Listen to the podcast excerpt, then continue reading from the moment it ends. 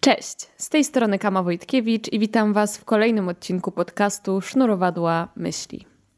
Dzisiejszy odcinek to odcinek solowy, dlatego że poczułam potrzebę nagrania go po tym, jak napisałam na Instagramie taki post, w którym pochyliłam się właśnie nad odpuszczaniem, nad zdejmowaniem z siebie i nad umiejętnością dania sobie właśnie przyzwolenia na to, żeby nie być wiecznie efektywnym i produktywnym. I ten post spotkał się z ogromnym odzewem z Waszej strony, dlatego pomyślałam, że ten temat chyba jest warty tego, żeby nagrać o nim odcinek. Także zapraszam Was do odsłuchu i mam nadzieję, że znajdziecie w tej opowieści trochę dla siebie, czegoś, co Was ukoi i pozwoli Wam dać sobie większe przyzwolenie na to, żeby odpuszczać. Odpuszczanie i zdejmowanie z siebie to taki temat, który mam wrażenie, że kulturowo został mocno zdemonizowany, dlatego że w naszym społeczeństwie gloryfikuje się produktywność, działanie, wieczny rozwój. I myślę, że to ma wiele korzyści w kontekście dbania o to, żeby się rozwijać, żeby nie popadać w taki marazm, tylko otwierać się na nowe, uczyć się. Myślę, że to jest naprawdę bardzo wartościowe i sama widzę w swoim życiu, że kiedy nakładam na siebie takie wyzwania, które pozwalają mi bardziej się rozwijać, uczyć się czegoś nowego, i podważać gdzieś dotychczasowe myśli i schematy, to widzę z tego ogromne korzyści. Natomiast nie w takim sensie chciałabym pochylić się nad, nad rozwojem i nad byciem produktywnym, a raczej w takim sensie, w którym ta produktywność wychodzi z miejsca karania się i z miejsca nie dawania sobie przyzwolenia na to, żeby być czasem słabym, żeby być czasem wolniejszym, mniej kontaktowym, mniej energetycznym, bardziej potrzebującym zajrzenia w głąb, odpoczynku i bycia samemu ze sobą. I mówię o tym dlatego, że przyszła właśnie jesień. I mam wrażenie, że wraz z jesienią u wielu z nas pojawia się taki stan melancholii. I specjalnie nie mówię tutaj o depresji sezonowej czy handrze, dlatego że wydaje mi się, że cała ta nomenklatura jest trochę problematyczna, bo na pewno dla osób wykwalifikowanych, takich jak psychologowie, mm, mówienie o tym, że ktoś ma jesienną depresję jest nieco mylące, dlatego że to chyba nie jest to samo co depresja kliniczna. Ale nie o depresji chcę mówić, tylko o tym stanie takiego jesiennego osłabienia. Takiego introspektywnego czasu, w którym dużo więcej potrzebujemy czerpać z wewnątrz, a dużo mniej z zewnątrz. I mówię o tym dlatego, że po rozmowie z wieloma z Was i po rozmowie z samą sobą zauważyłam, że to jest często źródłem poczucia winy.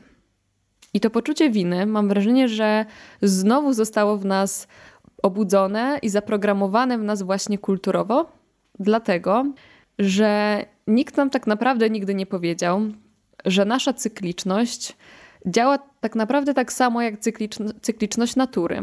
Czyli to jest normalne, że latem chcemy dużo więcej działać, wychodzimy więcej do ludzi, w pracy może odnosimy więcej sukcesów, robimy więcej projektów, a jesienią i zimą wielu z nas, na pewno nie wszyscy, ale wielu z nas, doświadcza takiego spadku energii, spadku motywacji, gorszej koncentracji. Myślę, że to też jest związane z, z mniejszą ekspozycją na światło dzienne, bo przecież dni są krótsze Wczoraj pamiętam, że o 15 już był zachód słońca, co mnie bardzo przytłoczyło.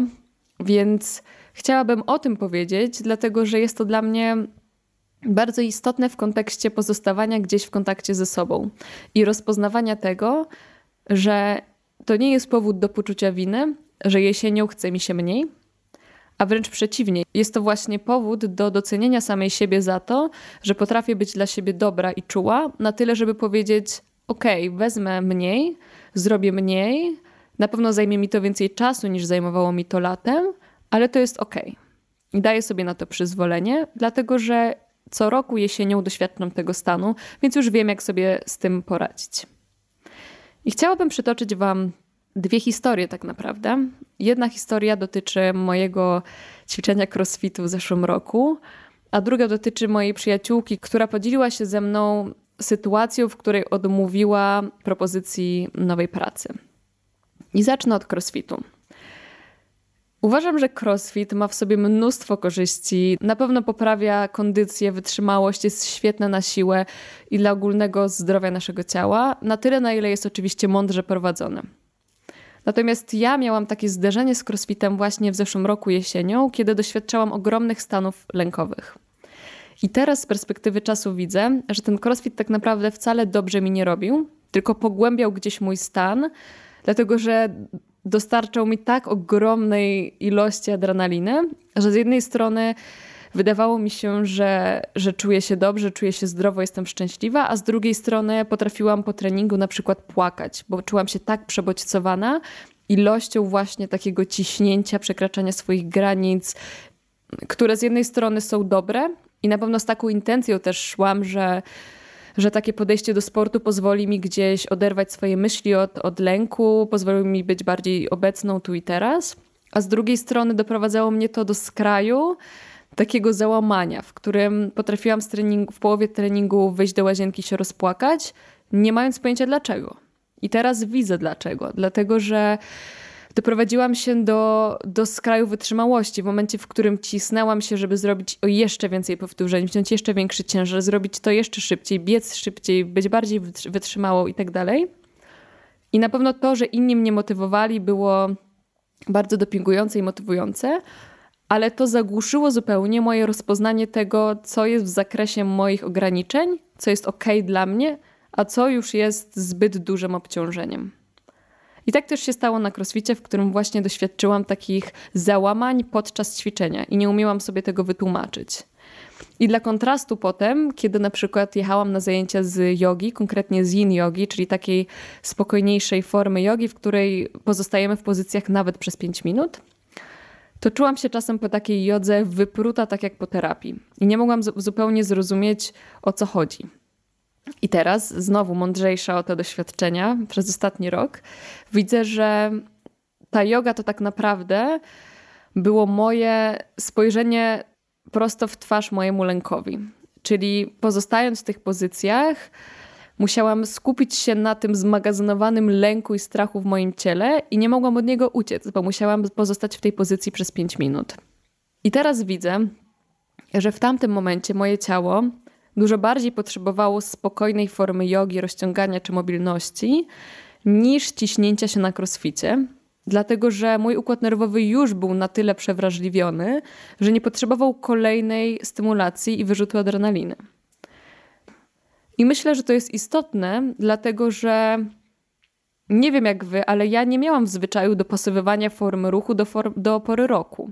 Zazwyczaj, jeżeli akurat podobał mi się crossfit, czy bieganie, czy taniec na róże, czy pływanie, czy taniec, to po prostu robiłam to przez cały rok. A nie dostrzegałam tego, że moje ciało jesienią i zimą potrzebowało czegoś zupełnie innego, czegoś dużo bardziej statycznego, czegoś dużo bardziej delikatnego i dopiero teraz to widzę, że nawet trening siłowy, ale już statyczny, a nie nastawiony na maksymalne przekraczanie swoich granic, jest dla, dla mnie dużo lepszy niż crossfit. I to jest ok. I przyznanie tego samej przed sobą, że może już taka forma crossfitu nie jest teraz dla mnie dobra, nie jest swego rodzaju słabością, lecz świadomością tego, co jest w zakresie moich potrzeb i ograniczeń. A druga historia, którą chciałam Wam przytoczyć, to historia mojej przyjaciółki. Mam nadzieję, że się nie obrazi za to, że ją tutaj przytaczam, ale przytaczam ją anonimowo, która ostatnio nagrała mi wiadomość głosową, w której opowiedziała mi, że, że miała taką sytuację, w której zaproponowano jej pracę w radiu i odmówiła.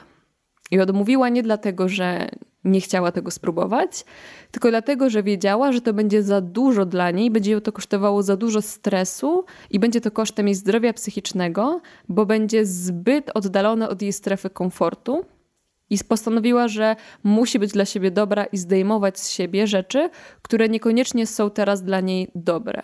I może i ta praca w radiu byłaby dla niej rozwojowa, ale byłaby zbyt obciążająca i stresująca dla jej zdrowia psychicznego. I niesamowite jest dla mnie w tej historii to, że przez następne parę dni ona płakała, bo przeżywała te decyzje. I myślę, że nie przeżywała jej dlatego, że naprawdę uważała, że to nie było w zgodzie z nią, tylko dlatego, że nasza kultura tak ją zaprogramowała i nas wszystkich zaprogramowała na to, że jeżeli pojawia nam się jakaś propozycja rozwoju, to powinniśmy ją zawsze brać, bo musimy cały czas się rozwijać. I od razu przychodzi mi do głowy taka narracja, której ja sama doświadczyłam w zeszłym roku, kiedy rzucałam studia magisterskie z prawa, w której ciągle słyszałam teksty typu No może zmuś się, to tylko rok. No będziesz miała z tego papier, będziesz miała wpis do CV. Może warto jest zagryźć zęby. No właśnie nie. No właśnie moim zdaniem nie jest warto zagryźć zęby, jeżeli jest to kosztem naszego zdrowia psychicznego. I tak też powiedziałam zresztą mojej przyjaciółce, że to był naprawdę przepiękny gest czułości i samomiłości, którego ona dokonała w tym momencie, odmawiając. To nie był gest słabości, że zrezygnowała z okazji, żeby się rozwinąć, tylko ona rozpoznała, co jest w zakresie jej strefy komfortu, a co wykracza za nią już tak daleko, że totalnie by ją to rozwaliło psychicznie. I podjęła tę decyzję intuicyjnie w zgodzie ze sobą.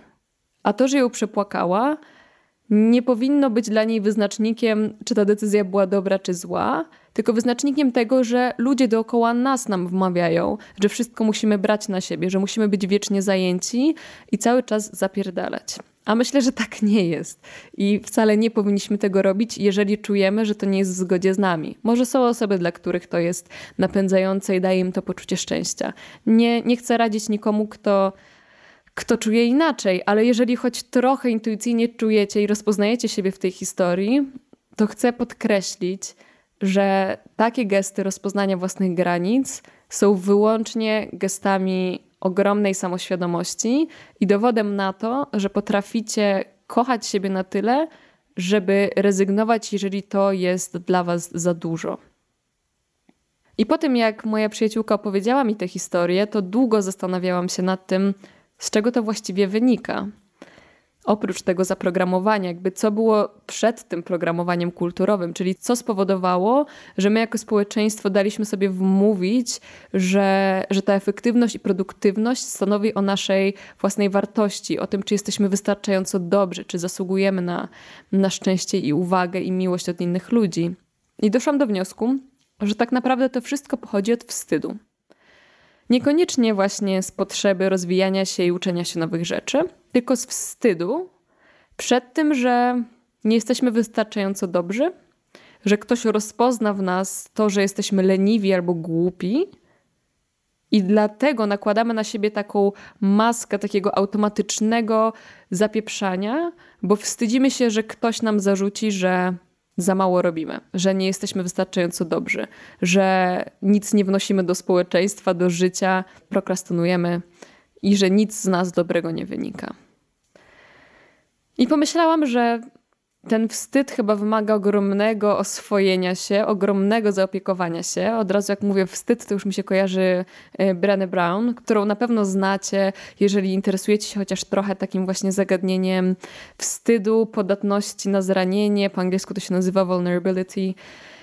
E, ma właśnie audiobooka, który nazywa się The Power of Vulnerability. I dla mnie to był absolutnie przełomowy audiobook, bo uświadomił mi, że właśnie z tego wstydu może wynikać nasza największa siła i moc, z której wychodzi rozpoznanie własnych ograniczeń i miłość do samej siebie i miłość do drugiego człowieka, empatia i umiejętne stawianie granic.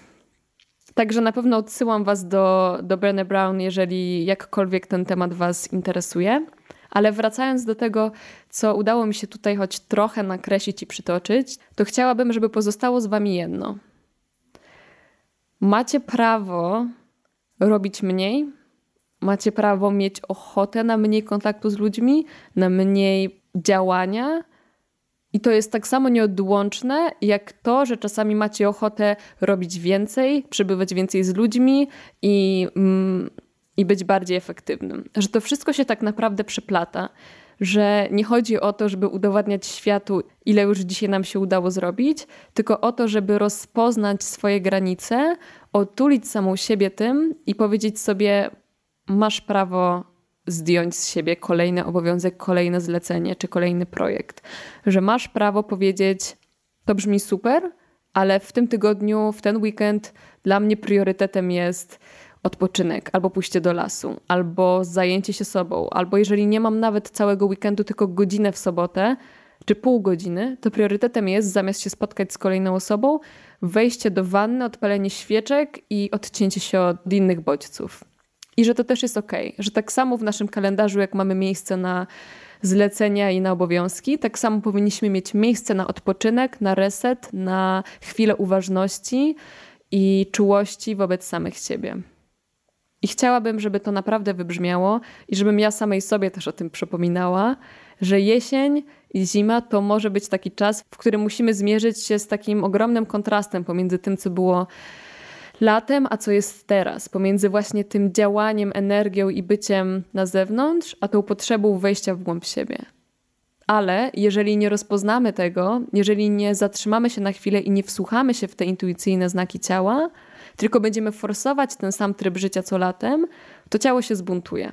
Bo nasze ciało jest naprawdę mądre i jeżeli będziemy się forsować, to po prostu sprezentuje nam infekcję albo sprezentuje nam wypalenie, migrenę, ból mięśni. Nasze ciało naprawdę nie oszukuje i będziemy zmuszeni do tego, żeby się zatrzymać, jeżeli sami sobie tego nie damy. Więc może zamiast czekać na chorobę, czy wypalenie, czy zmęczenie wynikające z przebodźcowania, to może warto pochylić się nad tym, czego akurat teraz potrzebuję i dać sobie to bez poczucia winy.